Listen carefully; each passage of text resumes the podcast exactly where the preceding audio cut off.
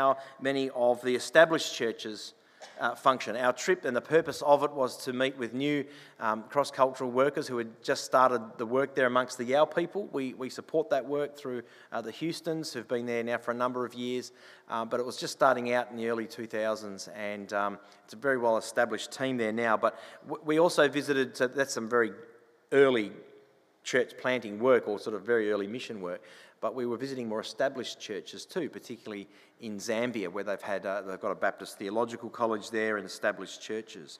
And one Sunday we got along to this church, and their church gatherings are something to behold. Uh, I mean, compared to many of our church gatherings, the difference just cannot be overstated. Um, if you could just pause for a moment and just uh, allow me a little bit of fun in reflecting on our experience of churches on Sunday mornings. This isn't at anyone in particular. And for those that did see me unusually hovering around the back of the service this morning, uh, it wasn't for the purposes of this illustration. I would hate for you to think that I was checking off who was arriving and when, okay? So I wasn't doing that. This was written before this morning. But you see, when we get up on a Sunday morning, what is it that many of us do? Perhaps, uh, I'd like to suggest most of us find ourselves at the very least thinking about all the options we could be doing on a Sunday morning. Now, for those of us that are here this morning and, and did come along, we obviously made the choice to get along to church, which is great. We got here. Uh, the majority of us did get here on time. Uh, another majority of us got here right on time, and another majority of us got here at various ranges afterwards, times afterwards, the actual start time. And speaking of the start time, um, there's a number of us here that think it's way too late. It's a waste of a day.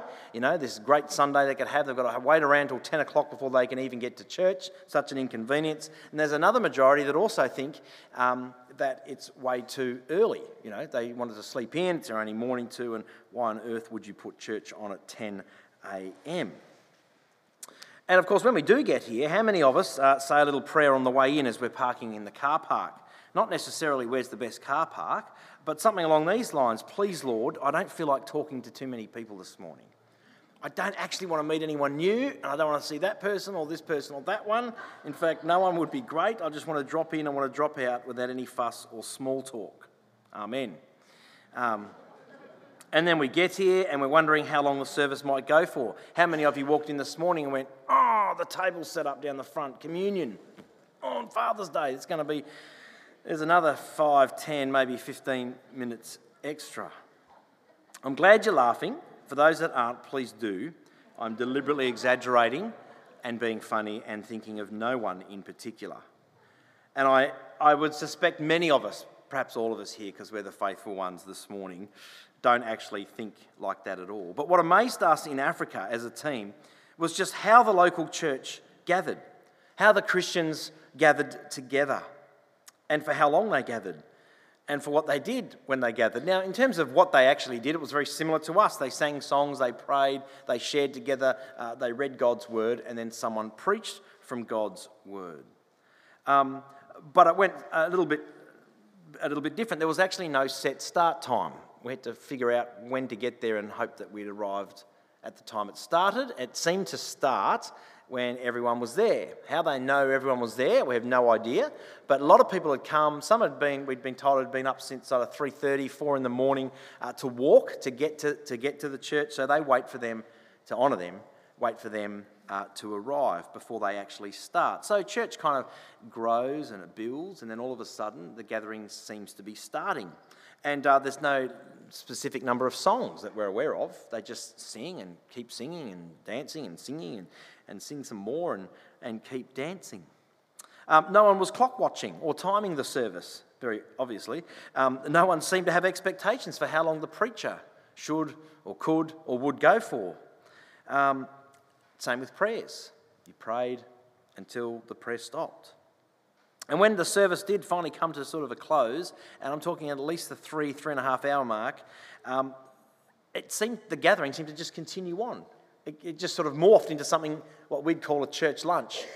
Um, and that was just kind of people bringing whatever they had, and uh, the pastor's house on site next to the church getting fleeced as everyone went across. And so, what's he got? So, they um, generally the pastors are uh, generally more looked after than the rest of the community, and so their houses become like a storehouse, and people um, would go and, and get the food and they prepared it. And that went on and on for at least another three hours um, as a church lunch, well into late in the afternoon.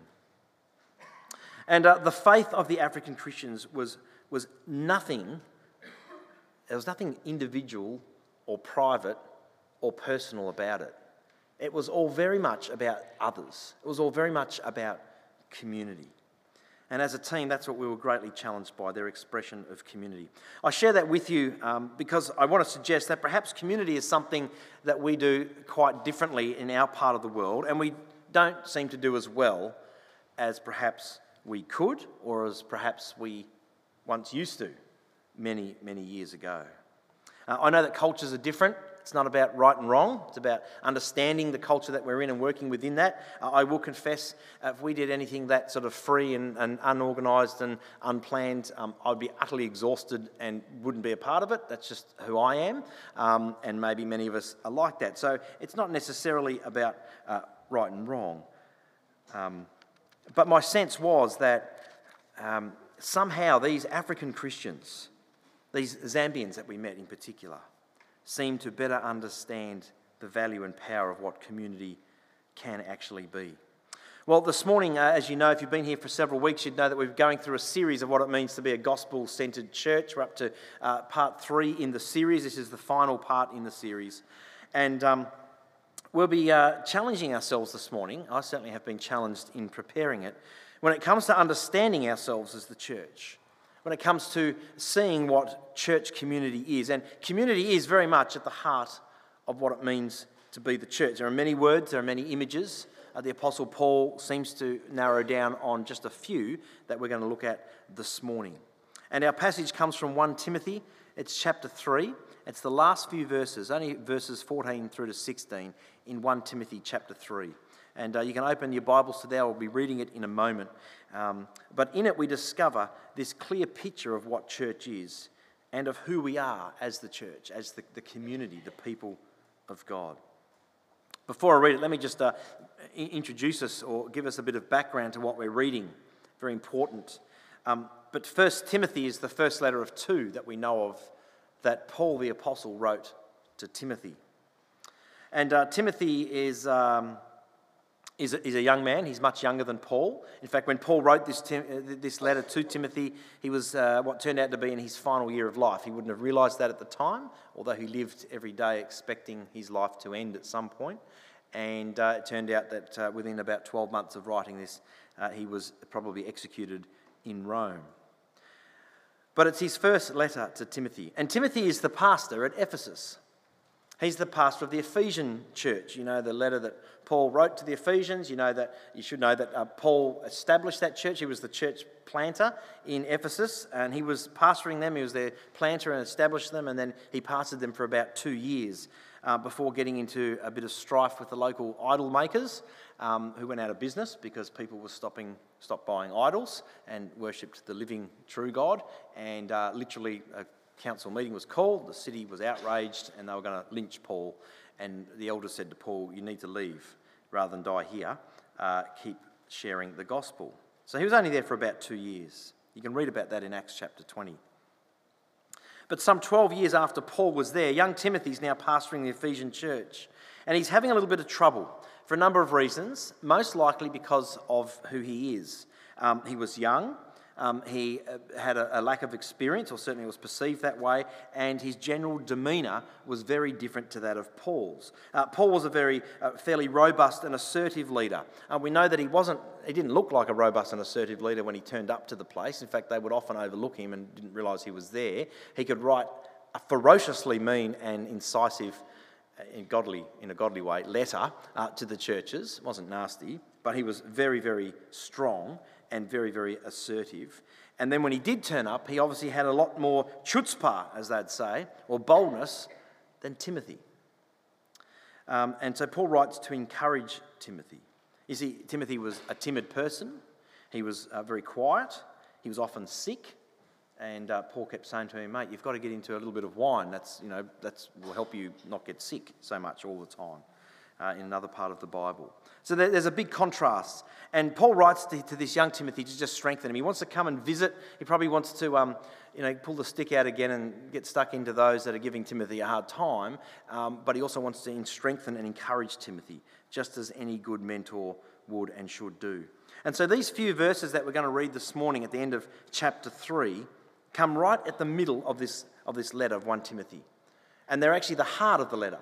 They summarise the heart of the letter. The first three chapters, Paul's been writing positive instructions to Timothy, uh, giving him you know, encouragement, and this is what you should do, and just do this, and just do that, and this is why. And then the last three chapters, he gives him negative warnings uh, about the challenges uh, of church life in a pagan society and how, what he must do and the church do together to continue functioning as they've been called to function. But here in these first few verses in between, we have this very purpose of the whole letter. And it gives us a reason for Paul's concern for his mate Timothy and also for the church in Ephesus. So let's read it. It's up on the screen, and uh, I'm going to read it uh, from 1 Timothy chapter 3, verses 14 to 16. He says, Although I hope to come to you soon, I'm writing you these instructions so that if I am delayed, you will know how people ought to conduct themselves in God's household, which is the church of the living God. It's the pillar and foundation of the truth. Paul packs a punch when he writes, doesn't he? That's one massive sentence. Verse 16 Beyond all question, the mystery from which true godliness springs is great. He appeared in the flesh, was vindicated by the Spirit, was seen by angels was preached among the nations, was believed on in the world, and was taken up in glory. That's at the heart of this letter from 1 Timothy. So, what instructions is it that Paul is writing about in verse 14? He says, I hope to come to you soon, but I'm writing you these instructions in case I'm delayed. Well, it could be what he's just written in the first three chapters, the positive instructions on what to do and how to be. It could be what he's about to write too. It could be the whole lot. It's probably the whole lot. It's probably a reference to the whole letter. He was really keen to visit Timothy and the church, but he's an old man now, and for whatever reason, he hasn't yet made it. And he's keen to get there because he's heard of what's going on in the church. Not only Timothy's, uh, the way he's being perceived and the way people are responding or reacting to him, but he's also been aware that there's a bit of trouble brewing in the church. There's false teachers that have uh, come in the church, they're stirring up trouble, they're leading some astray. This happened nearly in every church. Uh, it doesn't tend to happen as much these days as we've sort of established denominations now, um, but certainly as the church was growing, uh, this was a massive issue. A massive issue uh, these false teachers springing up, leading some astray. And yet, it's still the church. It's still the church. It's far from perfect, just like every church at that time, and just like every church since that time, and just like every church today, and every church that will come. It's far from perfect. There's always more work to be done. There's always more of our lives as individuals and together that need changing, that need transforming, that need to uh, respond better, more appropriately to the good news of Jesus, to the love of God in Christ Jesus. We're all a work in progress, aren't we? And so in our reading, God gives us, or Paul gives us, God gives us three images of what a community of faith is, and therefore of what we need to be reminded of uh, as we continue to work towards becoming a gospel centered church. And the first one is this they all come from uh, verse 15. The first one is this that we are God's household. And the word there for household simply means uh, it's actually a relational structure, is what it's referring to. Uh, it means a family. You will know how people ought to conduct themselves in God's household, says Paul. Um, last week, Nathaniel kind of touched on this. Uh, well, that was the theme of his passage um, that he took us through from the letter of Ephesians, right? And in that same, uh, the same letter from Paul, he refers to the church again as a, um, not a place, not an event, not a building, but rather the gathering of God's people. Ephesians chapter 2, verse 19, he says, Consequently, you are no longer foreigners and aliens, but you're now fellow citizens with God's people, and you are members of God's household. You are members of God's relational structure. You are members of God's family. I wonder if you've uh, perceived church this way, but it got me thinking maybe when we come together as a church and we gather like this, um, we need to see this as something like a family reunion. You know, like, you know, it's like the family reunion. You're not all that close with your family, you know, generally. Some of us are, and, and closer to different ones and so on. But often today we're geographically challenged or um, we've just, our lives have grown and, and so on. But when we come back for a family reunion, there's just this, you just pick up where you left off sometimes, don't you? I know they're not always good. Sometimes they pick up where they left off, you know, they sort of left off down here and they continue to go down there. Um, but generally, that's what a family reunion is like. And maybe we need to see our gathering as that a coming together. This is who we are. We're a family. We're God's family, His household. And there's no option to be anything other than that. And so, as Christians who declare their allegiance to faith in Christ as Lord and Saviour, that's who we need to recognise we are a part of. We have joined the family. We haven't just come to faith privately or personally or individually. Uh, that needs to happen, and that is a very important thing to happen.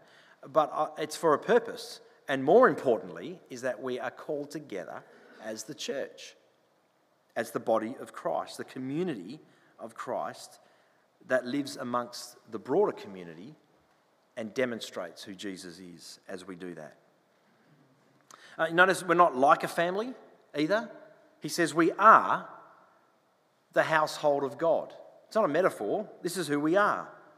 And the truth is that according to the New Testament, specifically the teachings of Jesus, if we can get really pointed on Father's Day, um, our church family is actually more important than our physical and biological families.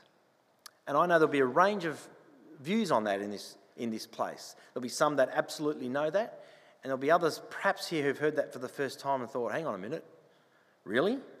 Uh, is that what can I say that? Is that just said? Is that right? The church family is more important and will actually outlast our physical and biological families? Well, Jesus made it pretty clear in his own words, in his ministry here on earth, that that is the case. I'm going to read to you a, uh, a couple of passages. I had them in another thing, so I'm now going to, in front of you all, really f- quickly look them up without any practice. Look at that. There you go. Thank you, Lord.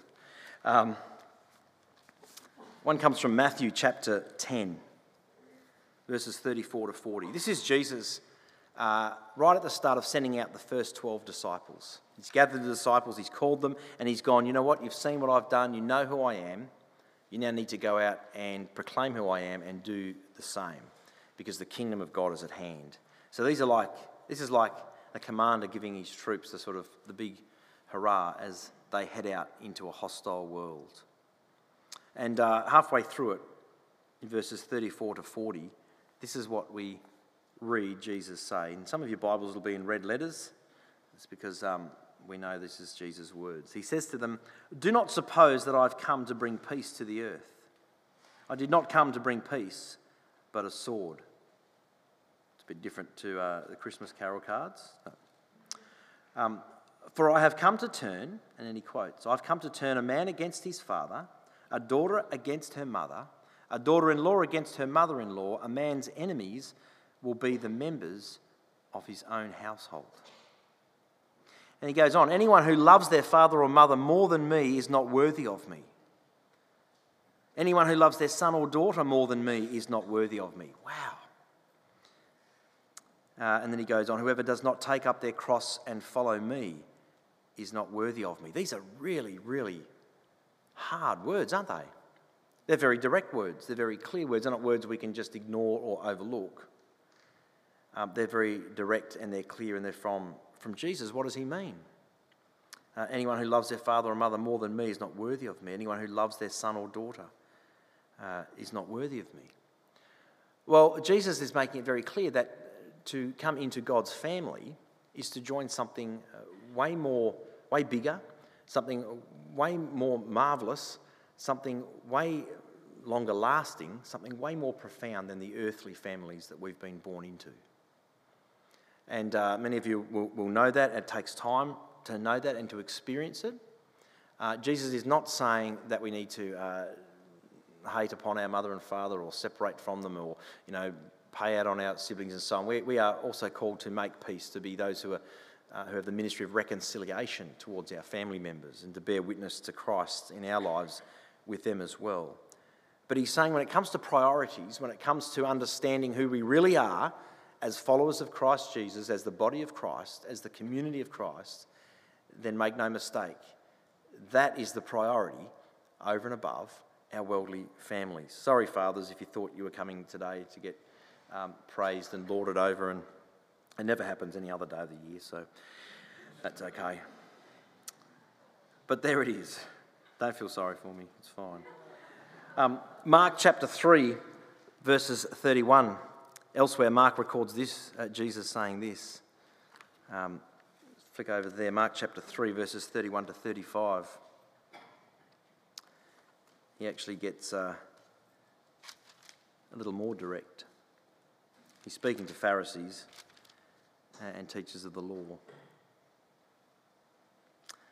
It says this Then Jesus' uh, mother and brothers arrived, and they were standing outside, and they sent someone in to call Jesus. And a crowd was sitting around him, and they told him, Hey, Jesus, your mother and your brothers are outside looking for you. Um, and this is what Jesus says. So it's kind of a distraction. Jesus is doing ministry, he's serving uh, the kingdom, he's living out the kingdom. And then uh, his brother and mother turns up, and the crowd go, Oh, your, your family's here. Your family's here to see you. Um, they're looking for you. They're outside. You know, the expectation is um, drop everything because family's a priority. Jesus says in verse 33 Who are my mother and my brothers? He's very good with questions. Then he looked at those seated in the circle around him and he said, Here are my mother and my brothers. Whoever does God's will is my brother and sister and mother. So there's Jesus in a perhaps a more polite way, making a clear distinction that he considers him his earthly family as uh, nowhere near the priority as that of God's family, the, the family that are in God's kingdom. They're confronting and alarming uh, words of Jesus, these teachings, aren't they? Uh, particularly in our part of the world.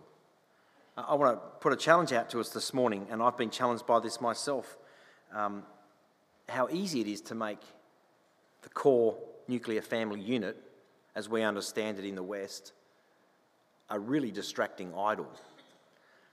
How do we do that? Sometimes, as parents, as fathers, we have expectations. As mothers, we have expectations of what our kids should be or what our family should look like. And we haven't helped with that as churches. We've actually put pressure on each other to, to have nice, polite, lovely mannered, well adjusted uh, families and children. And yet, sometimes when it comes to the fact we've all got to choose faith in Christ for ourselves, sometimes uh, we have no control, we have no say over what our children will grow up and decide, what our children will grow up and, and, and choose for themselves, despite our best efforts, um, and often in response to our worst efforts. And, and that's, that's something um, that, can be, that can be painful. But uh, we need to be reminded this morning that uh, we're not called to make an idol of the nuclear family, that perhaps we've overly focused on that. And we need to actually adjust our thinking, be challenged this morning to see the church as far more important. It's going to outlast, and it is far more important than our physical and biological families. Well, here in these few verses in 1 Timothy chapter 3, we see the very purpose of this whole letter that Paul writes to Timothy. And he gives us the reason for Paul's concern uh, for both Timothy. So I said that earlier, didn't I? Um, I want to say this morning, as you think about family, some of us um, have positive experiences of family, as Nathaniel prayed. Some of us have negative experiences of family and a whole range of in between. Sometimes our families aren't anywhere near what we had ideally hoped for. Uh, other times we've come to terms with that and we've adjusted to that. Other times it's a source of discouragement and lament for us.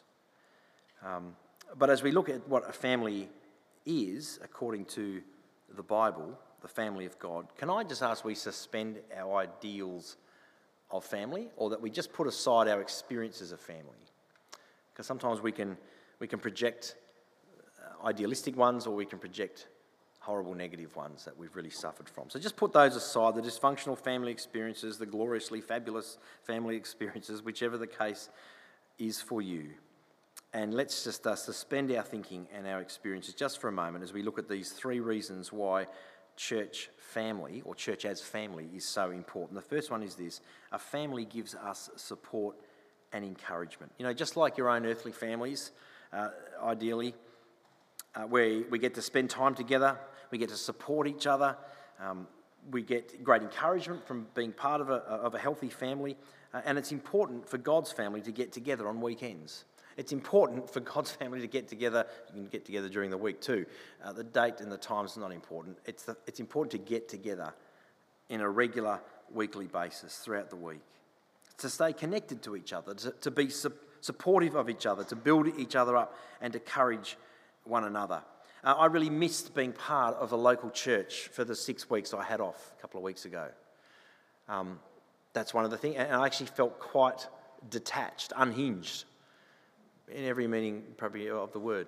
Um, it's great to have a holiday, it's great to go and, and do different things, it's great to drop into other church families, but I was definitely a very, very long lost relative in those church families. This is our, for us, this is our church family here. And it was really noticeable of what we missed out on in not worshipping here together. Last week, um, the elders and, and, Nathaniel and I got together and we went through um, how things have been going in the church family. Uh, in, not only in my absence, but just in, in general, uh, where we're headed together as God's family here as this local church. Um, we do that with the elders and, and, the leaders of the church because that's what we were a family and we've been entrusted to, to lead and serve this family and that's what we need to do. Um, this coming Tuesday, our church care team will meet together, and we're going to do the same. Uh, as we do each time we meet, we go through the list, the directory of those that have put their names down and said, We're part of this church family. And, um, and we pray together.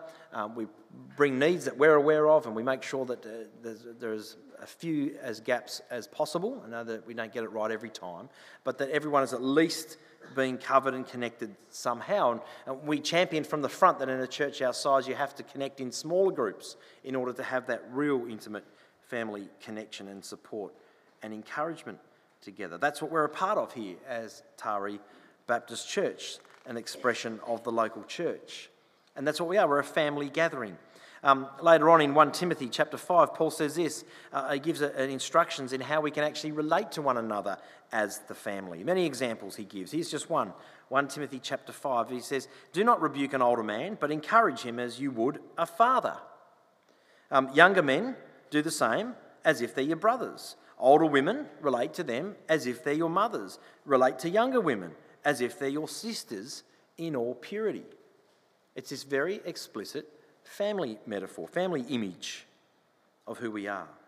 Christians that are gather in local churches for the support and encouragement that can only come from a family. And when you think about it, neglecting to meet regularly with the family is like skipping a meal with the family or skipping a family reunion event for no really valid reason. The second thing why family is important is because a family goes out of the way to keep unity. Uh, since we're a family, it means that we should go out of our way to stay unified, to make sure that we are a uh, that we have common unity, community, that we are sharing together around the Lord Jesus Christ. I've got to say that um, some of the most heartbreaking stories exist uh, when you hear about what some families go through and experience and suffer. And we know many of them. Teachers here at our school uh, are engaged and connected with, with many, many broken families, far too many broken families. I know many of us here uh, are from broken families. We're right in the middle of it. Um, and they really are um, tragically sad stories.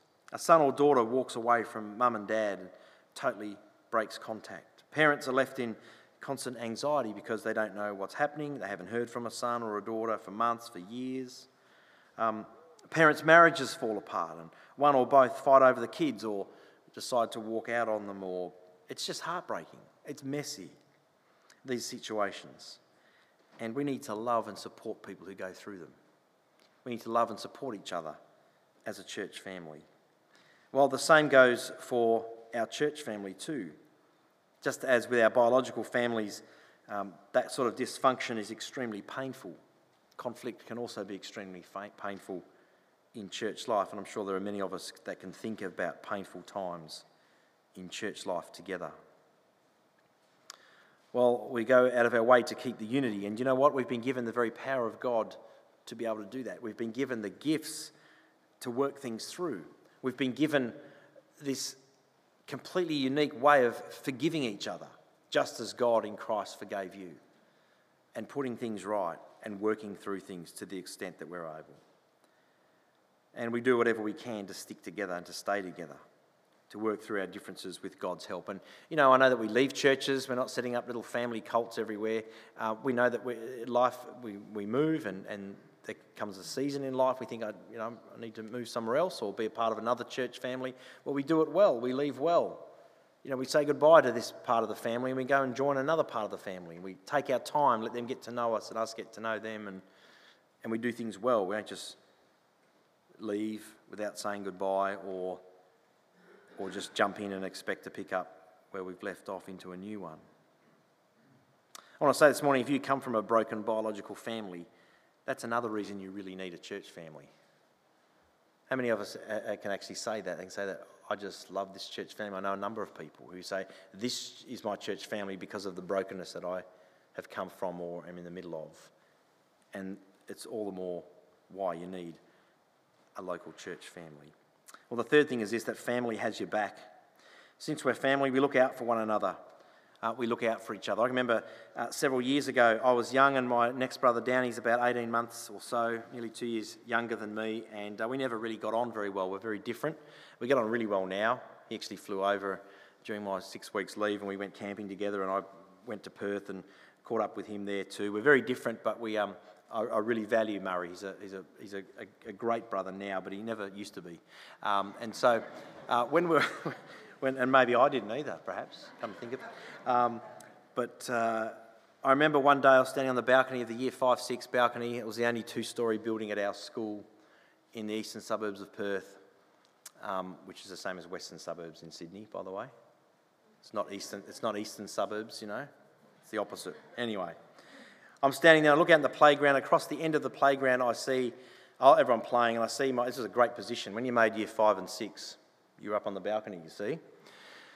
And so I could see across the playground, and I saw two kids beating up what appeared to be in some sort of altercation with my youngest brother. And before I knew what happened, what had come over me, I found myself flying down these two flights of stairs, sprinting, and I'm no sprinter, sprinting across the schoolyard and before I knew what had happened, I'd done some weird mixed martial art thing before it even been invented.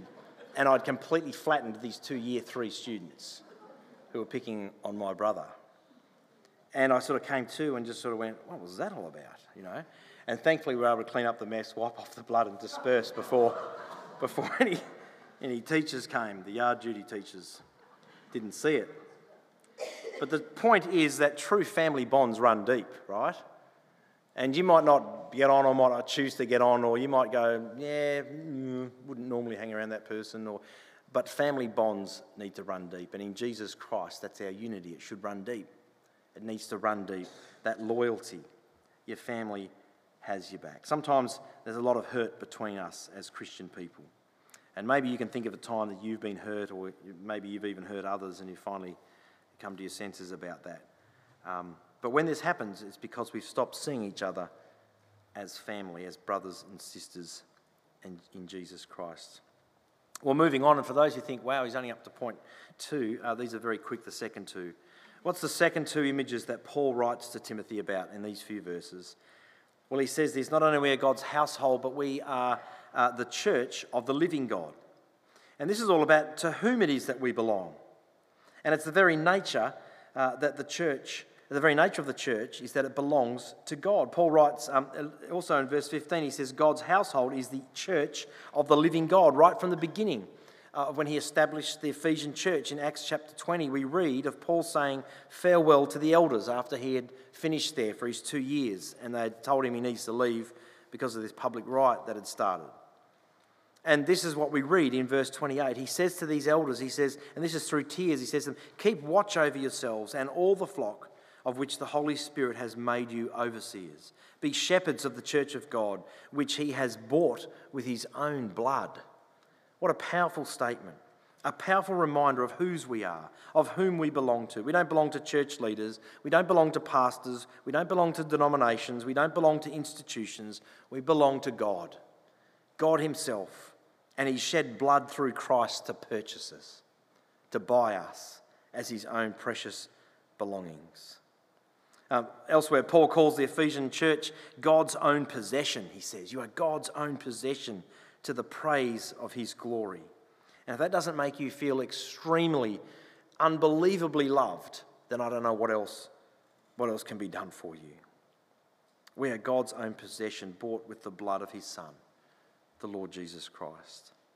And there's an enormous difference between the God that we belong to and the many other gods that are worshipped and feared back then in Ephesus and still today.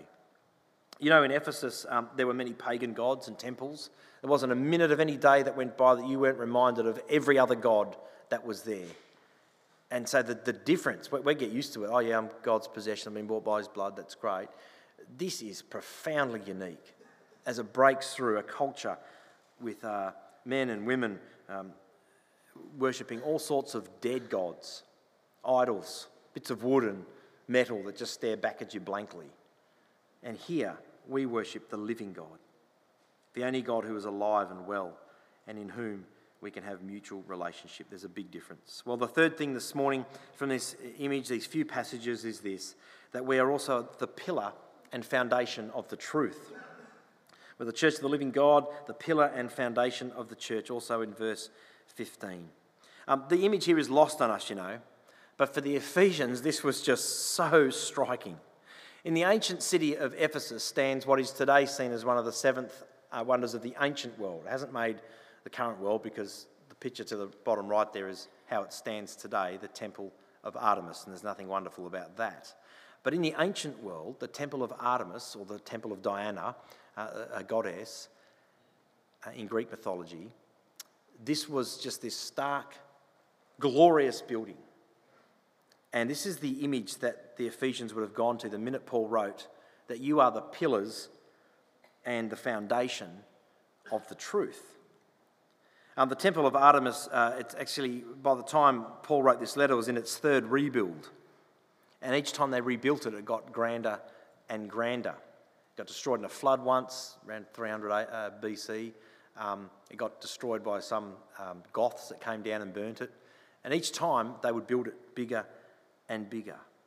Uh, it had 127 pillars around it, and each one was a gift that had been given by a particular king to honour this great goddess. She was seen as uh, even more powerful and worshipful or worthy of worship than Zeus, and yet she was a daughter of Zeus, apparently, the story goes. Um, 127 pillars. Each one of them had, uh, and, and were, was made of marble. It was in, adorned and studded with jewels, and then it was laden with gold.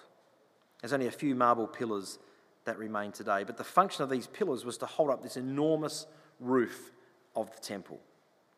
And here Paul says that the church is the pillar which supports or hold up the, holds up the very truth of God. That's the image he has here. Marbled, jewel studded, overlaid in gold, strong, precious, and immensely valuable. And he's saying that every church is responsible for supporting and bolstering up the teaching of the apostles the truth that has been delivered, that has been passed on to the churches once and for all time. Which is why the gospel is so important to be central to all we do and all we say and all we are as God's people. An offensive message, this gospel. An offensive message and a glorious message at the same time. Offensive and exclusive in that uh, it, it says that connection with the one true living God is only possible through Jesus Christ. There's no one else. That's the only option. Every other God is a false God, every other God is wrong. This is the living God. Um, and yet, at the same time, it being offensive and exclusive, it, it is um, universally welcoming and inclusive. It's a message to anyone, no matter who you are, religious and non religious alike, to accept and believe and trust in this message, in the person of this message, the person of Jesus, is for everyone. It, it's wide open, welcoming, and inclusive.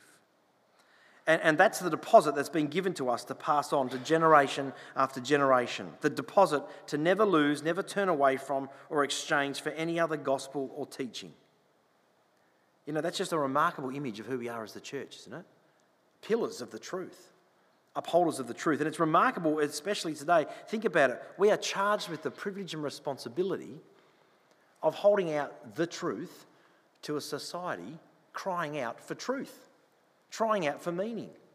You know, with all the experimentation that you can't know truth and truth whatever you want it to be, and everyone has their own individual truth, and it's all about your story, and we're all just one big eclectic, blended, multicultural, multinational, multi ethnic family, and nothing's right or wrong, and you do whatever you like. That kind of brewed around the 1950s and perhaps culminated in the early thousands. Do you know, all the research is saying, of the young, uh, younger millennials coming through, it's the complete opposite. They've had a gutful of it. They want to know truth. Would somebody stand up and speak truth? Would somebody tell me what outlasts my opinions, what's bigger than my perspective, what's bigger than my feeble, weak experiences? Would someone give me something to hold on to? And that's who we are. We are pillars and the foundation of God's truth in a world that needs it. Well, when we gather, maybe let's start seeing our gatherings as powerful and meaningful demonstrations that we are God's family, the church of the living God. A living, breathing, creative. Oh, how good was August, uh, Art in August, by the way? That Sunday. I wasn't here, I missed it, but you're still talking about it. And uh, from what I saw, just wonderful to see people worship and use their, their gifts creatively. But that's who we are living, breathing, creative. We're dynamic, we're relational. That's who we are as a gathering of people who are loved by God, called by Him to worship Him and sent out to bear witness to him in this world. And lastly, we just finished, I'm really glad the Connect guys are back for, uh, for communion, which we're going to finish with, with this morning. But Paul spells out the glorious gospel, even in these little verses. I wonder if you picked it up. Really succinct. It's one stanza from a hymn. We know it's a hymn because of the way it's written. It's in verse 16. Six foundational truths about Jesus. And these truths uh, are seen as mysteries, once mysteries that are now made known. And they're actually beyond all question, says Paul. He says, Beyond all question, the mystery from which true godliness springs is great. And then he launches into this, this hymn. They're called the mystery of godliness. And it's been revealed to us and made known in the person of Jesus. And when he says that uh, this is beyond all question, it means it's beyond dispute. This is what the, found, the founders, the, the first apostles, have, have agreed upon. It's beyond dispute. This is why it's ridiculous, some of the some denominations and the, the bickering over doctrine that happens. Just get back to these six. This is beyond dispute. Live these out. You know, it's hard enough, challenging enough. But here they are. Just quickly, Jesus Christ appeared in the flesh.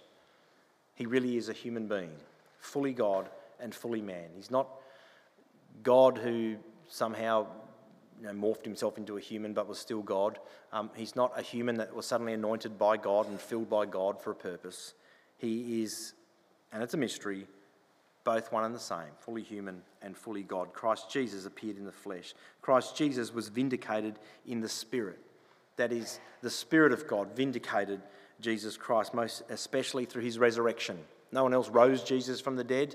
Uh, Jesus uh, was risen from the dead by God. There was no one there, no priest performing anything, wasn't the disciples praying hard. God raised Jesus from the dead. He was vindicated in the Spirit. Jesus was seen by the angels, absolutely revered and worshipped and honoured by the angels. Jesus was preached among the nations. Uh, the message is for all people of who he is, and he is for all people, all the nations, not just the nation of Israel.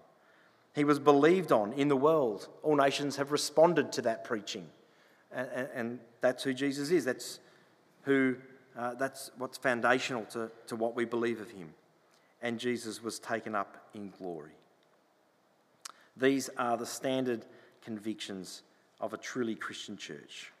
Doctrines that determine truth upon which we stand, the truth that we proclaim, and they all concern the uniqueness of Jesus Christ, which sets him apart from any other religious leader any other religious figure that has ever lived before, since, or who will ever live in the future. And these six, of course, were witnessed to, established, agreed upon by the apostles. God became man. He died for our sins. He triumphed over death. He was honoured by angels and feared by demons. And he ascended into heaven, and he has promised to return in all his resurrection glory. It's a message that's been preached, you know, right over the world for 2,000 years, and billions have heard it, billions have believed it. And you and I, a couple of hundred of us here this morning, are such a small part of that massive, massive church community, church family of God. Isn't that a wonderful thing to be reminded of as we gather around this table for communion? We're going to go straight into communion this morning. I might ask for the communion helpers um, to come down the front, and if you could just. Um, take the cloth off there and uh, we'll just uh, continue focusing our time, our hearts and our minds on, uh, on what it is we remember and celebrate around this table.